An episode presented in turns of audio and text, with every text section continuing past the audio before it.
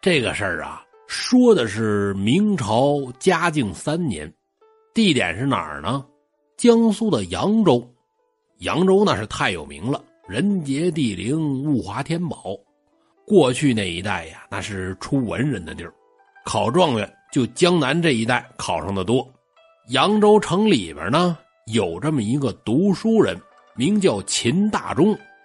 这人呐是自小念书，考中了秀才，之后再想考举人，结果是屡试不中，多少回都没考上，这就死了心了。考试考不上，我当个诗人不也挺好吗？你像说李白、孟浩然，这不都挺好吗？是吧？打定了主意，这就转行了。江南那一带呀，他文人多呀，指着说作诗能把他显出来，那也太不容易了。怎么我能出名，让大伙都知道我呢？过去这些文人都喜欢聚到一起，弄这么个诗社聚会啊什么的，就跟现在这微信群差不多啊。秦大中一想，哎，我呀来这个吧，这就加入了一个诗社，反正里边的人他也都认识。都是附近的同窗同学，这些个文化人，作诗的时候呢，大伙还都喝喝酒，激发一下灵感。这一天，秦大中跟诗社里边的这些同学喝酒作诗，玩的还挺开心。不过呀，酒喝的可真不少。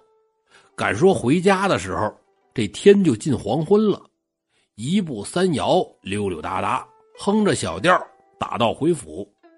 结果出了门就走错路了，本来是出门右转，结果呢，出门左转，晃晃悠悠出了城门，来到了扬州城外。城外有一片乱葬岗子，过去那乱葬岗子呀，埋的都是无主的死尸，横死进不了祖坟的，还有就是死小孩，净是这些个。秦大中呢，出了城，走了好长时间。就来到了这片乱葬岗子，这会儿这酒啊，他就有点醒了。我这走到哪儿了呀？周围怎么这么黑呀？不会走错路了吧？说完，看了一下四周，这一看可不得了，吓得是酒意全无啊！背后的汗毛都立起来了。原来自己走进了乱葬岗子的深处。哎呀，我怎么走这儿来了？再仔细一看，周围到处都是鬼火灵光，小绿蛙嗖嗖的从坟头那儿飘着，有的这坟头啊还落着两三只乌鸦，跟那儿哇啦哇啦的叫，特别的瘆人。而且呢，就感觉周围还是阴风阵阵的，犹如地狱一般。秦大中这酒当时就吓醒了，我呀，我赶紧跑吧。认准了一个方向，可就跑下去了。他就觉得说：“我照直了跑，怎么着也能跑出去。”可是跑了有半个时辰，就一个小时，就再也跑不动了。停下来看看周围，差点哭出来。怎么着呀？还是刚才那地儿，也不知道是又转回来了，还是压根就没动。哎呀，我冷静冷静，怎么回事呢？哦，估计呀。我是遇到鬼打墙了，嗨！我这条命今天就得交代在此处啊！就在秦大中一筹莫展的时候，突然发现正前方不远有这么一座坟，这坟前面这墓碑呀，就是一块木头板挺破，眼瞅着再有些日子，这墓碑就得倒喽。就见这破木头做的墓碑上是红光一闪，出现了六个血红的大字进士林毅冤屈啊，这么六个字这坟头之上升起了一股白烟，秦大中吓得魂不附体，想跑俩脚都没劲儿了，浑身上下哆嗦的就跟筛糠似的，跟那哆嗦，这冷汗顺着脊梁骨往下流。就看见这白烟飘飘忽忽来到秦大中面前，秦大中吓得是紧闭双眼，不敢看，也不敢抬头。这白烟飘过来，就停在秦大中的跟前儿。秦大中扑通一下就跪下了。就听白烟里边一个男人就说话了：“哎，你起来吧。”秦大忠哪敢起来呀？哎呀，我不敢！鬼爷爷，您您就饶了我吧！回去我多给你烧纸钱儿。哎，兄弟，你别怕啊！你还认得我吗？我我不认得你。你把头抬起来瞧瞧啊！你看看我是谁？秦大忠听这声音，哎，没有恶意，鼓足了勇气，慢慢抬起头。这一看，哎，你你你个半天呐，愣是没说出一句整话来。怎么了呀？从这白烟里走出来这人，他太认识了。谁呀？以前在一起上学的同窗好友林毅，跟秦大忠上学的时候啊，关系就好。后来这人呐，进京赶考，考中了进士，不光县里边、府里边给他庆祝，他这些有钱的同学也聚一起给他庆祝。不过林毅的运气就差了点就在陪朋友乘船。在湖面游玩的时候，不慎是落水而死，不少人就感叹：“你说这么一个人才，就这么让水给淹死了，这不天妒英才吗？”秦大忠看清楚了，就是一愣：“哎，林兄，哎呀，林兄是你吗？你不是死了吗？”秦大忠擦擦眼睛，仔细又看：“嗯，是我，不过呀，我五年前已经就死了。”你现在看到的是我的鬼魂啊，鬼魂林兄哎，小弟与你往日无冤，近日无仇，你你就放了小弟吧啊！秦大忠是声泪俱下，那林毅的鬼魂看着秦大忠，哎，贤弟呀，你也别怕啊，你我是兄弟，我怎么能害你呢？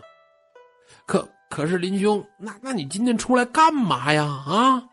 嗨，兄弟，为兄我死的冤屈，现在成了孤魂野鬼，在这世间不得超生。贤弟，只要帮我清洗冤屈，为兄我可以转世投胎，再世为人。秦大忠听完就疑惑了：“林兄，你你不是落水而亡吗？这这冤屈何来之有啊？”嗨，贤弟呀。你是有所不知，当年为兄我高中进士的时候，有很多人看着眼红，其中有个叫黄汉明的，这人你知道吧？啊，这人我知道啊，就是他，他最嫉妒我，他表面上与我为同窗好友，其实呢，背后是心机颇深，处处算计我。就那次我与他一同乘船出游，他趁我不备。将我推下湖中，啊，还有这事儿啊！这黄汉明如此无耻，可是我无凭无据，如何将他绳之以法呢？嗨，兄弟，你听我说啊，当初啊，他推我入水的时候，我死死抓住他腰间佩戴的玉佩，后来我淹死之后，手心里牢牢的攥着这玉佩。我的尸体被打捞上岸，玉佩太小，别人也看不到。这玉佩还在我的手心攥着呢，而且呢，他们也掰不开我攥着的手，所以他们谁都没发现。贤弟，只要你替我报官，等官府的人来开棺将玉佩取出，就能了了我的冤屈。只要贤弟能帮我报仇雪恨。我必报贤弟的大恩，秦大忠哪敢不答应啊？吓都吓死了啊！其实咱们说句闲话，这鬼托人办事啊最方便，不用说我报答你的恩德，就一句话，办不办吧？啊，不办呢，晚上我接你走。这位就得赶紧办好，是吧？不害人，这就算报恩了。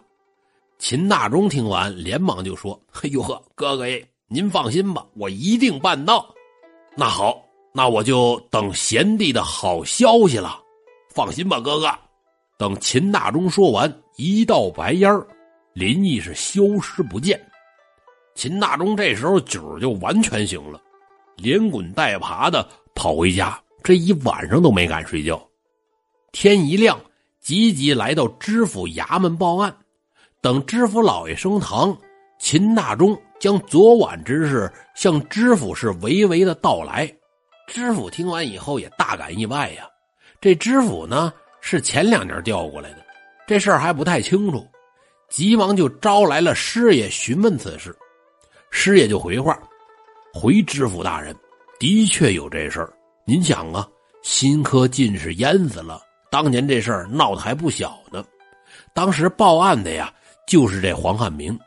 据他说呀，当时他邀林毅乘船出游，饮酒作诗，结果这林进士落水而亡，而且呢，还有一个岸边做小买卖的小贩为证。”大家也没有多做怀疑。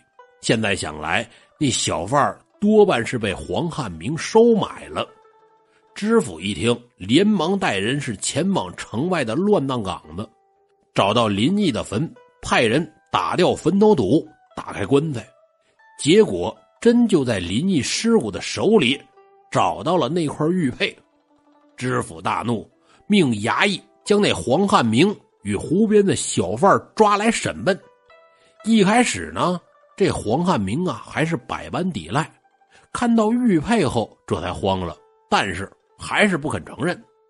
知府全都看在眼里，又审问这小贩那小贩可没见过这架势，顿时吓得是魂不附体，一五一十全招了。怎么回事啊？原来当时这小贩啊正好收摊路过岸边看见黄汉明行凶了，但黄汉明呢给了他二十两白银，他又不想多事就没有告发。事已至此，事情是真相大白，黄汉明谋杀当朝进士，被秋后问斩，小贩是包庇元凶，发配了辽东充军。这事儿过去之后，秦大忠又跑到了乱葬岗子这儿祭拜林毅。等找到那块墓碑的时候，发现墓碑旁呢有这么一卷书籍，上面还有一封信，信上面写着“秦贤弟亲启”这么几个大字打开一看呢，信里边除了感谢秦大忠的帮助之外呢，还说了那卷书是我林毅本人多年一点学习的心得，希望能够帮助秦大忠考中科举。秦大忠心中万分的感动。磕了几个头就离开了。此后，秦大忠闭门谢客，专心科举和研究那卷书籍。终于几年之后是金榜题名。好了，各位，今天的故事就讲到这儿，咱们下期节目见。